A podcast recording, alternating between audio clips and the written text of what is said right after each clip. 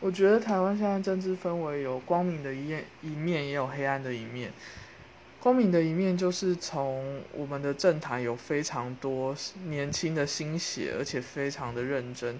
黄杰嘛，黄国昌嘛，到去年有落上一次有落选的曾博宇，哎，我觉得他其实是不错市议员，但他落选真的很可惜。然后到就是我们的总统在国际上，他这次路线也走得很对，就是亲美，然后在国际上维护台湾的主权，然后。呃，美国甚至立了台湾关系台湾保护法吧？对我记得。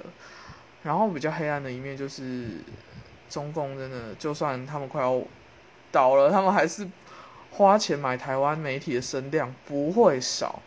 我们前阵子呢，我们的各大新闻媒体大很很大一部分新闻媒体人都跑去对岸开会，听官员说要武统台湾。